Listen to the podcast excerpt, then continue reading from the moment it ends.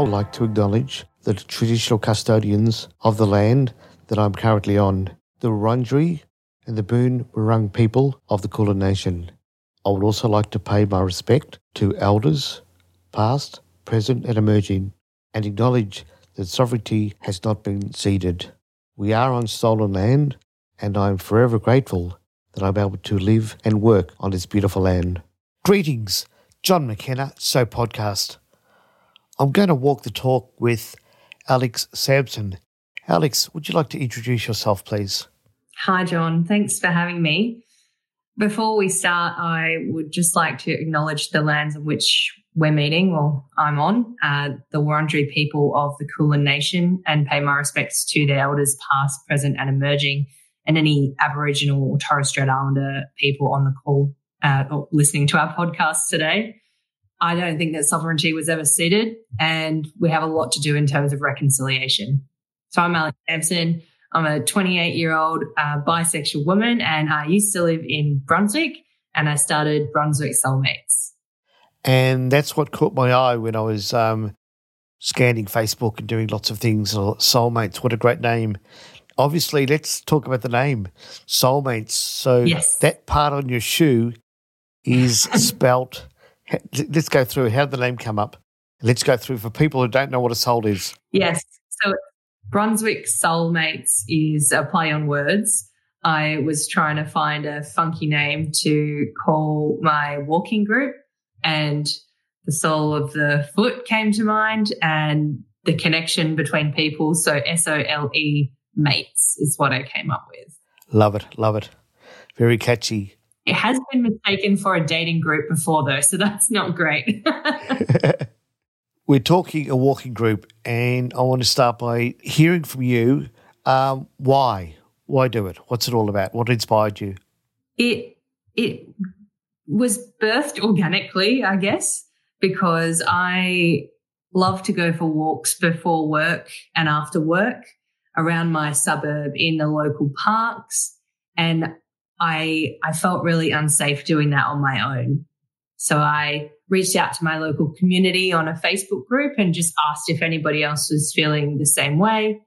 And I found that a lot of people were. It wasn't just me experiencing this feeling of fear being outside after dark or before sunrise.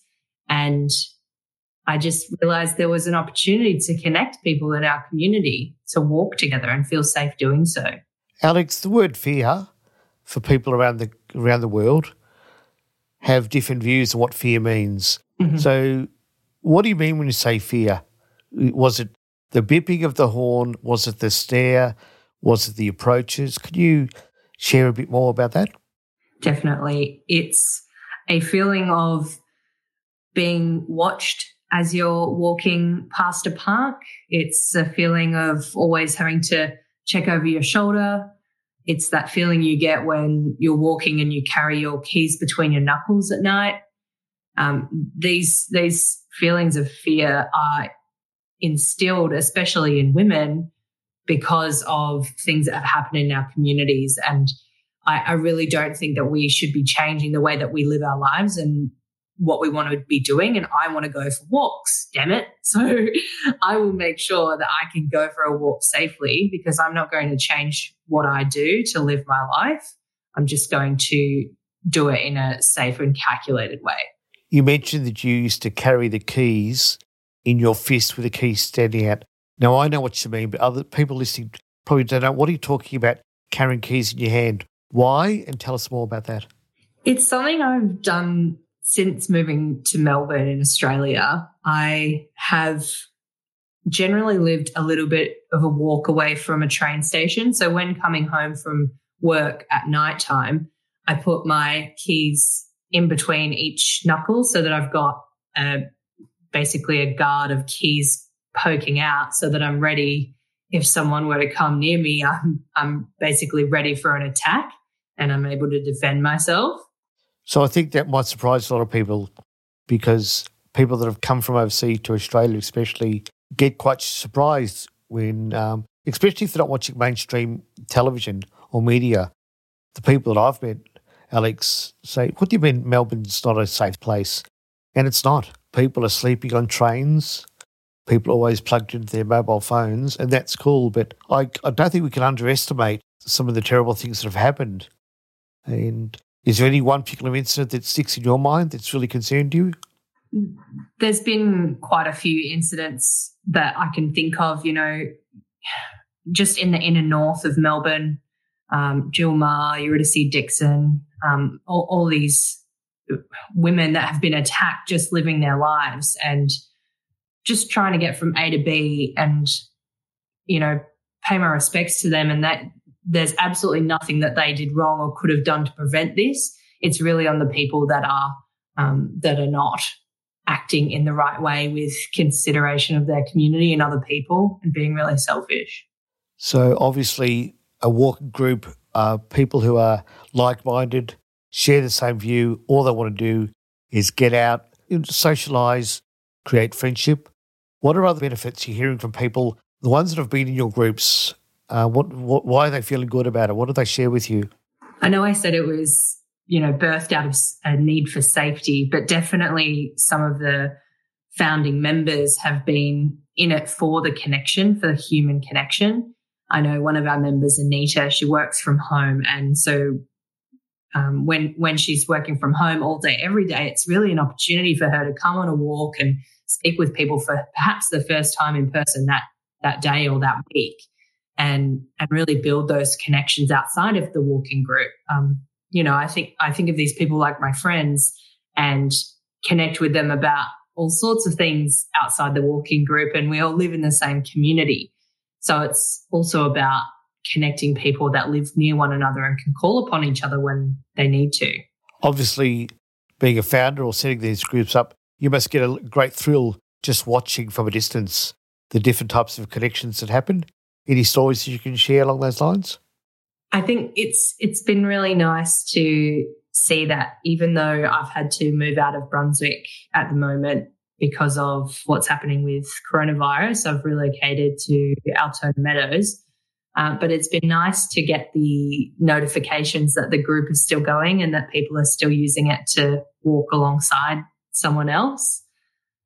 So that's probably the nice part of it for me, and hearing about people setting up their own soulmates in other locations like Footscray Soulmates and St Kilda Soulmates. You know, it won't be long and I'll set up my own Altona Soulmates. Watch this space. Yeah. For other people considering doing something like this, what are the fundamental basics you need to have? And obviously you don't read out a list of rules that people must follow, but ideally you want to have some sort of structure whilst keeping it organic? Yeah, definitely. And I've given some help to the people that have set up the other soulmate groups around Melbourne and just let them know that they're welcome to use the framework that I've set up with Brunswick Soulmates, in that it's welcoming of everybody. So there's no specifics around a person's gender or their sexuality or their cultural background that they must be. Anybody and everybody is welcome. That's one thing that I think is really important.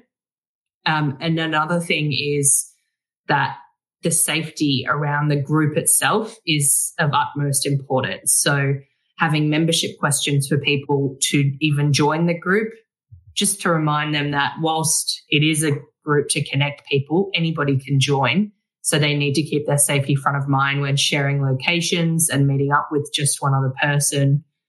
So the safety within the group is something that needs to be monitored as well. Obviously, things such as Facebook play a big role in starting it up. What about if you don't have Facebook? How can people be involved in a group without Facebook? It's a good question, and something I haven't come across probably through not having connected with people directly that are in that situation. But I would say that if someone wants to come on the walks, perhaps the way to get informed about them is to have that one person that connects them to the Facebook group, and they can be updated on when the walks are happening and what location they're going to be at and what the planned route is, because the Facebook group really gives us an opportunity to connect with one another and make those plans, you know, only a few days in advance. So we might make a plan on Sunday to go for a walk on Wednesday. And if that one person doesn't have Facebook, perhaps they need to get told by the, you know, a friend or a family member that is in the Facebook group to go, hey, this is where you need to be if you want to go for a walk with that group in your community. So the average walk would go for, what, an hour or half an hour? How does it work?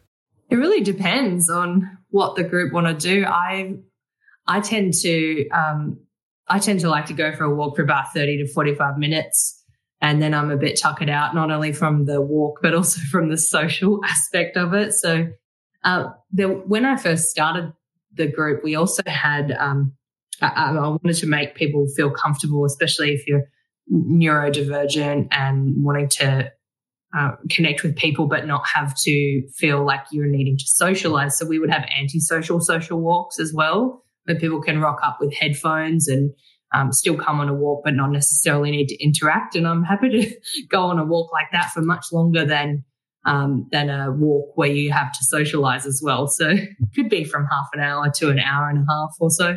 Wow. I like that. I really do, because, you know, traditionally they, okay, get a walk and talk. You can talk, got to be nice to each other. But there is something where people just want to be with another person who that you trust and feel comfortable with. So it's not about having to talk. Yeah, exactly. Really interesting. Off topic a little bit, but I was reading something the other day about body doubling, which is basically different parts of the world. As long as you've got someone with you in that space, and even might even be online, and you don't need to talk, but you know there's another person there on a similar journey. Mm. So it's fascinating. Yes. So for those people who are listening and say, okay, I'm going to go and do my own because I like this, what's the first step they need to consider? Just join Brunswick Soulmates. Join a Soulmates group that already exists, just to get a feel for what the framework is and how you think it'll best work in your community, and adapt it the way you need to. Pretty simple. Sometimes some of the best ideas are simple and basic. Alex, thanks for coming onto the So Podcast and sharing your story. Thanks for having me. I really appreciate it.